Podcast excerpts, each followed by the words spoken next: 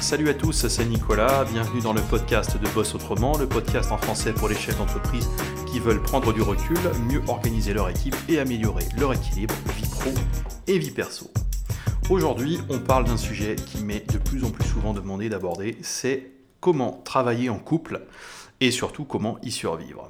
C'est un sujet délicat, euh, c'est pour aujourd'hui. Le travail en couple, il est très fréquent dans l'entrepreneuriat et euh, les gens qui me connaissent bien savent que c'est mon cas à titre perso euh, depuis bah, le début de l'aventure entrepreneuriale en 2012.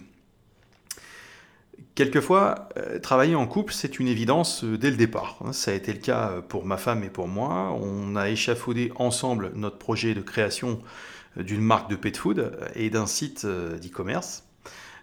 Nous sommes tous les deux associés euh, dans, la société, on y travaille tous les deux euh, quotidiennement et en plus on travaille de la maison euh, la plupart du temps. La totale, puisque là on, croise à la fois les problématiques de travail en couple et de télétravail quasi permanent. La création de notre entreprise au départ c'est un vrai projet de vie familiale. Euh, à l'époque, euh, fin 2011, j'ai appris à trois jours d'intervalle euh, que j'allais être licencié de mon entreprise de l'époque et qu'on allait être parent de jumeaux. Et donc il nous est très très vite apparu de façon évidente que bah, seul le travail en couple dans le cadre de la création d'une entreprise familiale allait nous permettre à court, moyen et long terme bah, de concilier correctement la famille et le boulot. En tout cas, euh, c'est la réponse que nous, on a souhaité apporter à euh, la toute nouvelle configuration familiale qui se profilait à ce moment-là.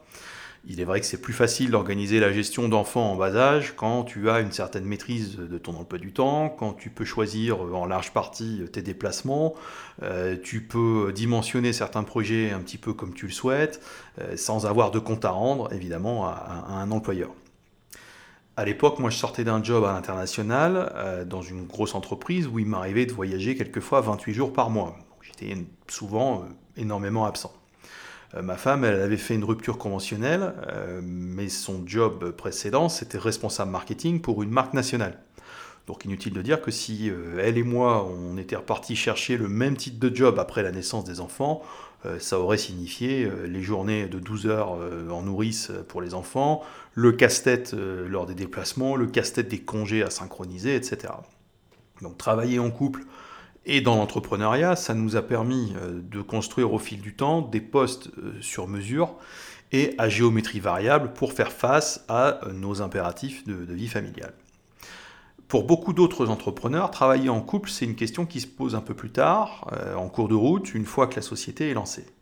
Hein, la direction euh, d'entreprise, elle est très très accaparante, euh, et déjà, si on veut continuer à voir son mari ou sa femme, on est tenté de voir le travail en couple comme une solution.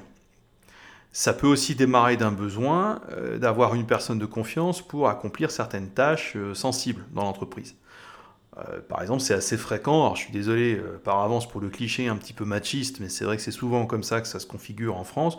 C'est assez fréquent que monsieur fasse appel à madame pour la comptabilité et l'administratif de la, de la société. Sur ce type de poste, euh, c'est assez logique parce qu'il est, rassurant de se dire qu'on a que la confidentialité est respectée et que les probabilités de malveillance sont en principe quasiment nulles. Alors bien sûr, on se pose euh, mille et une questions quand on travaille en couple et qu'on décide euh, de le faire, et notamment euh, dans l'entrepreneuriat. Déjà, c'est est-ce qu'on va se supporter 10 heures par jour au boulot? Est-ce qu'il va nous rester une vie de famille? Est-ce qu'il va nous rester une vie de couple? Est-ce qu'il va nous rester des relations sociales? Est-ce qu'il va y avoir un chef? Et puis qui entre les deux?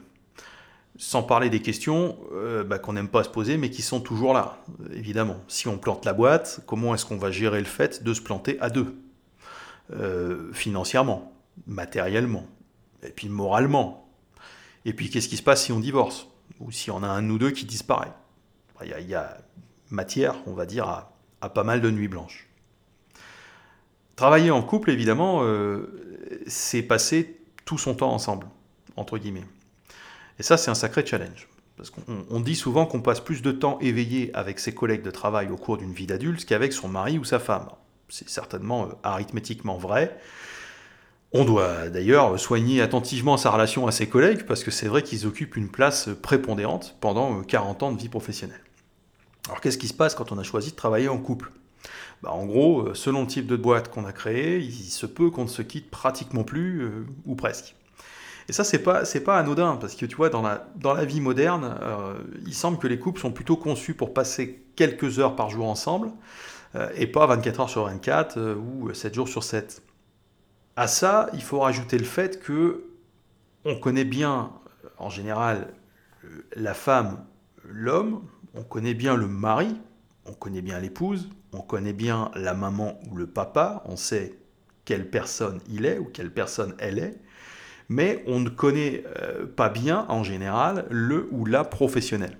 Petite histoire, ma femme et moi, on avait déjà brièvement eu le même employeur pendant une période de 9 ou 10 mois à peu près. Euh, mais on travaillait dans deux services très distincts, euh, sans aucun lien l'un avec l'autre, et on se voyait à peine dans le courant de la journée. En gros, notre cohabitation professionnelle, ça se limitait à du covoiturage. Donc ça n'a rien à voir avec le fait d'entreprendre ensemble, comme on l'a fait à partir de 2012. Alors on ne connaît pas le professionnel. Et on démarre en général d'une image du conjoint que l'on a basée sur la vie de couple.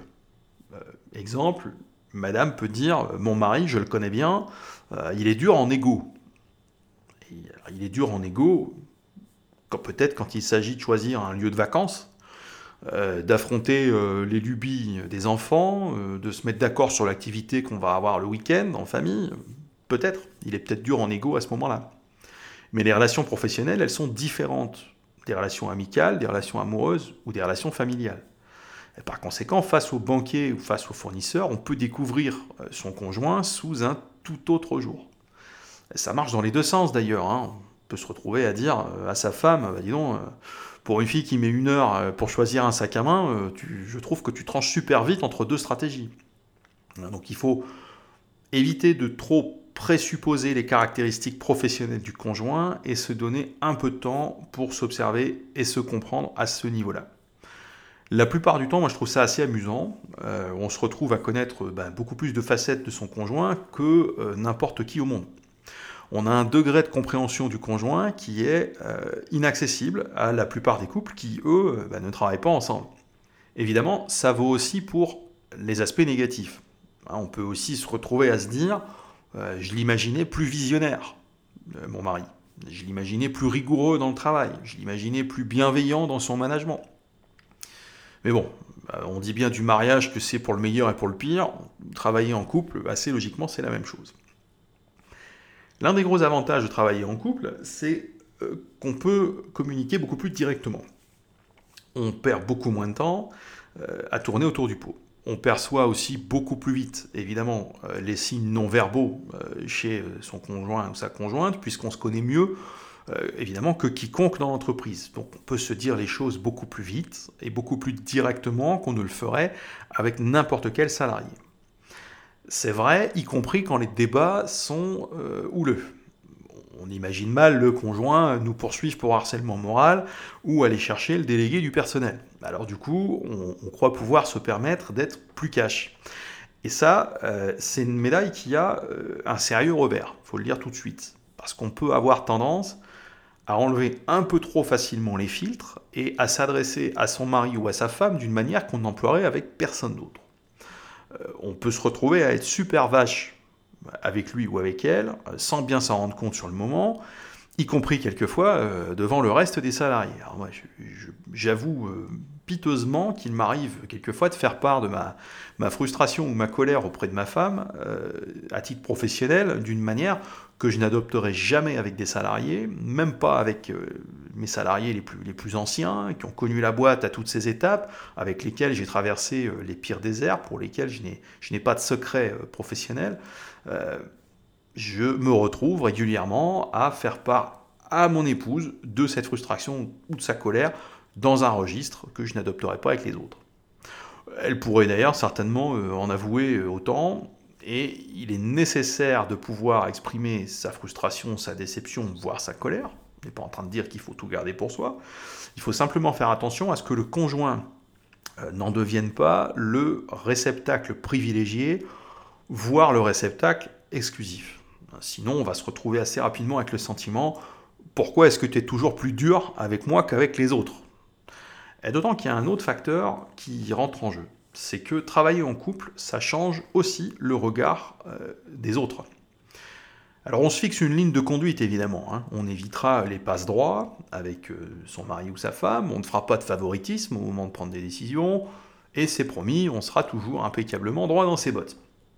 Ça, c'est un engagement qui est euh, assez facile à, prendre, mais déjà, tu peux pas empêcher à 100% les préjugés dans un coin de la tête de certains de tes salariés.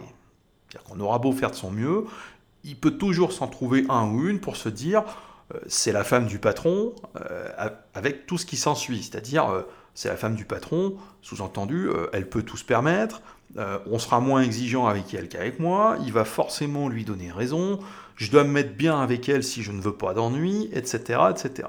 Alors, on peut trouver ça ridicule puisque nous, on s'est fixé la fameuse ligne de conduite et qu'on a le sentiment de plutôt bien faire la part des choses. Donc on peut balayer ça euh, d'un revers de main. Mais il faut surtout pas se voiler la face sur le fait que ce type de raisonnement euh, peut toujours apparaître euh, dans le reste de ton équipe. À la décharge de ton équipe, ton équipe n'a pas forcément toujours travaillé dans une boîte où les lignes de conduite existent s'agissant du travail en couple. Parce que moi j'ai déjà vu des chefs d'entreprise euh, donner systématiquement raison à n'importe quelle décision, même complètement absurde, euh, de leur conjoint ou à n'importe quelle décision de leurs frères, de leurs sœurs, de leurs enfants, de leurs gendres avec lesquels ils travaillent. Donc, on voit aussi des fois des chefs d'entreprise qui vont euh, tout simplement aussi confier au conjoint une responsabilité pour laquelle euh, la personne n'est pas compétente. Tu sais, en mode, euh, toi qui aimes faire du scrapbooking, tu t'occuperas du design, hein, après tout, tu es, un peu artiste. Mais ça marche pas toujours. Et quand il faut persuader après ton commercial d'aller vendre des produits qui sont affreux au motif que c'est la sœur de monsieur ou que c'est le mari de madame qui a signé le design, bah bon courage. Donc pas étonnant dans ces conditions qu'il y ait certains salariés qui soient, euh, de par leurs antécédents dans leur carrière, qui soient vaccinés définitivement contre les entreprises familiales. Et donc ils vont davantage se méfier par la suite malgré tes meilleures intentions à toi. C'est donc un point que tu dois garder en tête constamment c'est parce qu'on a conscience de ce risque de favoritisme qu'on peut se retrouver quelquefois aussi à surjouer une certaine intransigeance et à se montrer plus dur avec son conjoint qu'avec n'importe qui d'autre. Alors là, attention, parce que euh, zone de turbulence euh, probable, avis de tempête, parce que les erreurs de management de son conjoint euh, ont, tendance à se payer double. C'est-à-dire qu'on trimballe évidemment la vexation et le sentiment d'injustice jusque dans sa maison le soir en rentrant.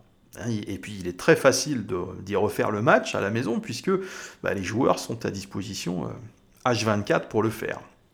Parce que travailler en couple et laisser à la porte, comme on dit, les soucis du bureau, euh, c'est une pure utopie. On ramène tout à la maison et on ramène tout à la maison puissance 2. Il faut un vrai effort conscient de la part de chacun pour qu'il en soit autrement. À noter qu'on ramène la maison au bureau aussi, puissance 2 se prendre la tête avec son mari ou sa femme sur un sujet perso pendant tout le trajet qui mène au bureau, euh, et pousser la porte en arrivant avec un grand sourire pour tout le monde, et le reste des salariés, et la disponibilité mentale nécessaire pour passer une journée positive, c'est pas donné à tout le monde.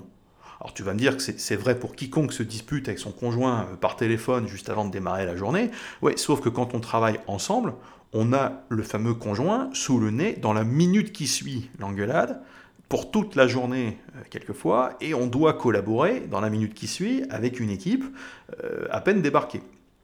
Alors c'est difficile d'aller bouder chacun dans son coin. Donc il faut une très bonne capacité à faire très rapidement la part des choses avec une forte dose de conscience de soi et des sentiments qu'on éprouve sur le moment.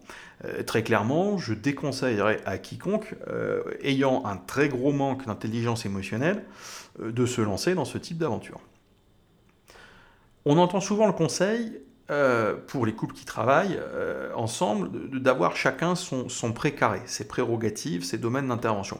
C'est un conseil qui revient souvent et qui est judicieux pour, pour travailler en couple. Ça évite de se marcher sur les pieds et on minimise euh, à ce moment-là les, les, sources de conflits et on minimise à ce moment-là aussi le besoin de hiérarchie.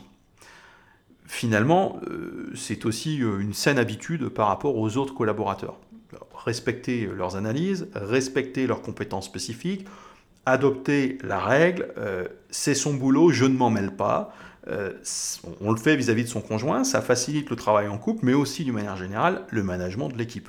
C'est un excellent rempart euh, contre le micromanagement. Je t'invite à, retrouver euh, au sujet du micromanagement euh, les deux premiers épisodes d'une mini-série de trois qu'on consacre au ravage du micromanagement sur mon site nicolanolf.com. travailler en couple, est-ce que c'est un remède à la solitude du chef d'entreprise? On pourrait logiquement s'attendre à ce que la réponse soit oui, puisqu'on peut discuter avec son conjoint qui dispose de la plupart des mêmes paramètres euh, et, éléments d'information sur un sujet. C'est vrai que travailler en couple, ça permet d'avoir plus facilement accès à un avis un peu différent, un avis éclairé et bienveillant sur un sujet. Quand on n'est pas certain de bien appréhender un problème, c'est très utile de pouvoir confronter son analyse rapidement à celle de quelqu'un d'autre. Le conjoint, à ce moment-là, est la première personne accessible pour le faire personnellement, ça m'a souvent aidé à relativiser certains problèmes ou au contraire à me rendre compte qu'un problème n'était pas perçu de manière assez sérieuse par l'équipe, mais qu'il fallait que je sois beaucoup plus insistant auprès d'eux sur un sujet. Il n'en reste pas moins que le conjoint a souvent une bienveillance qui peut quelquefois confiner à l'indulgence, et dans le fond, c'est bien normal parce que le conjoint est juge et parti. Quand tu dis par exemple, franchement, je vois pas comment j'aurais pu faire plus sur ce sujet et que ton, conjoint ou ta conjointe te répond non, non, c'est sûr, tu as tout tenté. En fait, dans la réponse c'est sûr, tu as tout tenté, peuvent se cacher beaucoup de choses qui sont propres à la relation avec le conjoint, sans d'ailleurs que euh, le mari ou la femme indulgent euh, s'en rendent bien compte. Euh, je ne veux pas lui faire de peine en lui disant qu'il pouvait faire plus. Elle y a déjà passé des soirées entières, ça commence à faire beaucoup pour les enfants. Il a beaucoup cravaché, mais il n'a pas mené les bonnes actions, à mon avis, mais je ne veux pas le vexer. Elle a mal cerné le sujet dès le départ, mais elle va se mettre en pétard si je lui donne mon avis, etc. Euh, évidemment, seul un vrai regard extérieur à la société va permettre d'obtenir un feedback neutre. C'est donc pas parce qu'on travaille en couple qu'on ne doit pas, en tant que chef d'entreprise, continuer de rechercher la discussion avec d'autres entrepreneurs pour constamment bénéficier d'avis extérieurs et d'inspiration sans complaisance. Des avis extérieurs qui vont être donnés par des personnes euh, qui n'ont pas d'arrière-pensée en se prononçant sur euh, le sujet que tu leur soumets, euh, sans que cette réflexion de leur part vienne être parasitée par des sentiments personnels, l'envie simplement de passer une soirée à peu près tranquille, etc. etc. C'est très important de continuer à solliciter des gens qui sont complètement extérieurs à ta boîte. Il est aussi essentiel de couper euh, régulièrement vis-à-vis des sujets professionnels. Quand on entreprend sans son conjoint, déjà, euh, c'est très dur de couper parce qu'on a son entreprise en tête de manière permanente. Et pourtant, c'est indispensable euh, à l'équilibre personnel hein, de pouvoir couper. C'est d'autant plus dur et donc d'autant plus nécessaire quand il s'agit de travailler en couple. Parce que si on n'y fait pas attention, si on n'y prête pas une attention particulière, il y en a toujours un des deux pour remettre un sujet professionnel sur la table, en mode tiens au fait, et puis, embrayer euh, sans crier gare sur une problématique professionnelle commune, euh, tout en préparant euh, le repas. Alors quand tu fais déjà des efforts démesurés pour déconnecter et penser à autre chose, ce genre de piqûre de rappel est particulièrement malvenu. Pour peu qu'on soit un couple de passionnés, les jeunes enfants ont facilement l'impression qu'on se dispute quand on se met à argumenter et contre-argumenter avec sa femme ou son mari. Ils perçoivent une forme de tension qu'ils n'arrivent pas forcément bien à analyser, mais qui à force peut beaucoup les inquiéter. Même quelquefois, le, chien, le chien est inquiet hein, d'entendre nos discussions. On n'est pas tous égaux dans le retour au calme euh, non plus. Euh, peut-être que madame, une fois que les pâtes sont prêtes à servir, elle peut se contenter de allez, on passe à table, on parle d'autre chose. Alors que monsieur, lui, il estime euh, peut-être qu'il n'a pas terminé la conversation et il va ruminer l'échange précédent pendant tout le repas, de quoi avoir l'air euh, absent et, contrarié et, passer à côté de moments en famille. À noter aussi que selon les sujets, euh, c'est monsieur ou madame qui a plus ou moins de self-control. Je un exemple personnel. Les premières années, il pouvait arriver à ma femme de me dire un samedi matin à 11h, tiens, j'ai vu passer un mail à notre service client, euh, monsieur Intel, euh, qui a, rencontré un problème sur sa dernière livraison, et il n'est pas content du tout. pour elle, euh, qui à une époque gérait une grande partie du service client, elle me disait ça comme ça, c'est-à-dire qu'il s'agissait d'un incident parmi d'autres aléas du transport, Un sujet évidemment à traiter, mais pas de quoi se pourrir le week-end non plus. Euh, d'autant que le week-end, il n'y a pas grand-chose à y faire. On n'a pas accès à nos transporteurs, on n'a pas accès à notre logistique, donc c'est certainement pas le week-end qu'on est le mieux placé pour traiter ça. Donc elle pouvait me dire ça de façon euh, comme ça euh, assez anodine, et elle pouvait ensuite passer très facilement complètement à autre chose et ne plus y penser jusqu'au lundi matin. Alors que moi, de mon côté, L'approximation de mon transporteur, euh, qui, ruine l'expérience utilisateur de mon client au point que mon client fasse un mail au service client pour dire qu'il n'est pas content, moi, c'est un truc qui me rendait malade tout le week-end.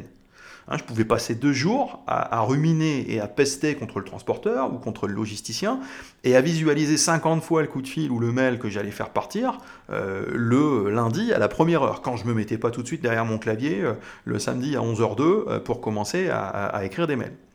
Alors que mon client, le pire de ça, mon client, monsieur Intel, lui, en plus, il, avait pris trois minutes le samedi matin pour nous faire part de son mécontentement, mais il était très très certainement passé à autre chose euh, immédiatement euh, après.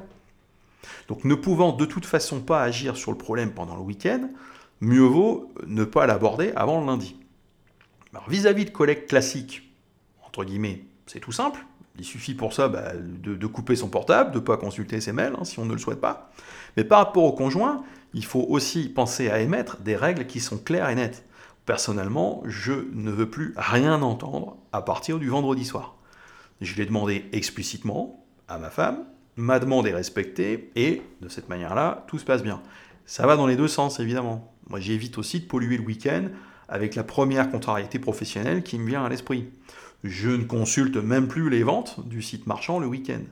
J'ai de toute façon aucun moyen d'action sur les ventes, c'est l'affaire de mes collaborateurs, et ce sera pour le lundi. Donc il faut un maximum de discipline personnelle, parce que on n'est plus uniquement sa propre source de soucis inutiles le week-end, on a aussi le conjoint ou la conjointe comme seconde source euh, de contrariété professionnel potentiel le week-end. Donc c'est particulièrement important de d'édicter des règles par rapport à ça et d'être très au clair là-dessus. Il est aussi absolument primordial que chacun prenne du plaisir dans cet entrepreneuriat en couple. C'est un mode de vie qui est beaucoup trop envahissant, l'entrepreneuriat, pour être supportable quand l'un ou l'autre n'y trouve pas son compte. Il est donc préférable que le sujet passionne les deux, ou euh, à tout le moins que le sujet soit en phase avec les valeurs et les intérêts de chacun. Tu vas me dire, c'est vrai entre n'importe quel dirigeant et ses salariés, mais ça l'est encore plus quand on a choisi de travailler en couple. L'entrepreneuriat à deux, c'est un vrai mode de vie, H24, 365 jours par an. À titre personnel, je ne pourrais pas imaginer une seconde que ma femme trouve à redire au quotidien sur ma vision de l'entreprise, ma manière de traiter les gens, euh, mes choix de produits, de fournisseurs, etc. Ce serait absolument pas tenable. Hein, il peut déjà y avoir assez de sujets de divergence comme ça au sein de n'importe quel couple, euh, sans aller en plus euh, euh, y ajouter les sujets professionnels. Il est aussi essentiel que chacun puisse profiter de ce que l'entrepreneuriat permet, notamment la part de liberté qui va avec en matière d'organisation. Il est peu envisageable que monsieur ait le luxe de couper, entre guillemets, quand il le souhaite, alors que madame devrait rester, pour une raison X ou Y, sur le pont 10 heures par jour ou vice-versa. Vis-à-vis des enfants, par exemple, l'entrepreneuriat nous a permis une certaine souplesse d'organisation, cette liberté de finir plus tôt, de télétravailler davantage, de prendre un après-midi au milieu d'une semaine. Chacun dans le couple doit pouvoir en profiter. Il n'est pas interdit non plus de profiter d'un déplacement dans un endroit euh, agréable ou de s'octroyer une période un peu plus light de temps en temps en termes de charge de travail pour pouvoir euh, euh, profiter davantage des enfants, faire des activités avec eux, etc. L'entrepreneuriat amène bien sûr son lot de contraintes, mais permet aussi quelques avantages. Donc ce que je suis en train de te dire, c'est qu'il est super important que chacun en profite. Parce que si on a devant soi que les inconvénients en permanence, ou que l'un des deux dans le couple a tous les avantages et l'autre a toutes les contraintes, c'est un choix de vie qui deviendra très très vite un sujet de tension. C'est super important aussi de conserver des activités personnelles. C'est un conseil qui est donné à tous les couples qui ne travaillent pas ensemble, mais c'est d'autant plus indispensable pour ceux qui ont choisi de travailler en couple. Quand on est déjà ensemble toute la journée, toute la semaine, toute l'année, ça devient absolument indispensable de conserver et de cultiver des activités personnelles qui deviennent à ce moment-là le seul moyen de décrocher mentalement, travailler sur soi, d'être seul, de se plonger dans ses pensées, de ne penser à rien ou de penser à autre chose, de fréquenter d'autres personnes, etc. Chez nous, c'est concrètement c'est la pratique d'une activité physique qui nous sert de coupure. On fait du sport le plus souvent, chacun de notre côté, et chacun à notre façon, selon ce qu'on aime faire. Il y a aussi des, des aspects juridiques, hein, bien sûr, au travail en couple. Mes articles n'ont pas vocation euh, à donner euh, une base juridique fiable à quoi que ce soit. Les aspects et les conséquences juridiques du travail en couple, il y en a énormément. Et on trouve sur le web des dossiers euh, assez complets à ce sujet. Je te renvoie à l'article qui accompagne ce podcast sur mon site nicolanolf.com blog pour retrouver à la fin de l'article un lien vers un site qui couvre un certain nombre d'aspects juridiques du travail en couple quand on est entrepreneur. Voilà, bah écoute, euh, rappelle-toi comme d'habitude que si c'était facile, eh bien tout le monde le ferait. Euh, ce qui serait vraiment sympa si ce podcast t'a intéressé, eh bien c'est que tu me laisses un petit commentaire sur nicolanolf.com slash blog sur l'article qui accompagne ce podcast. Je te dis à bientôt, ciao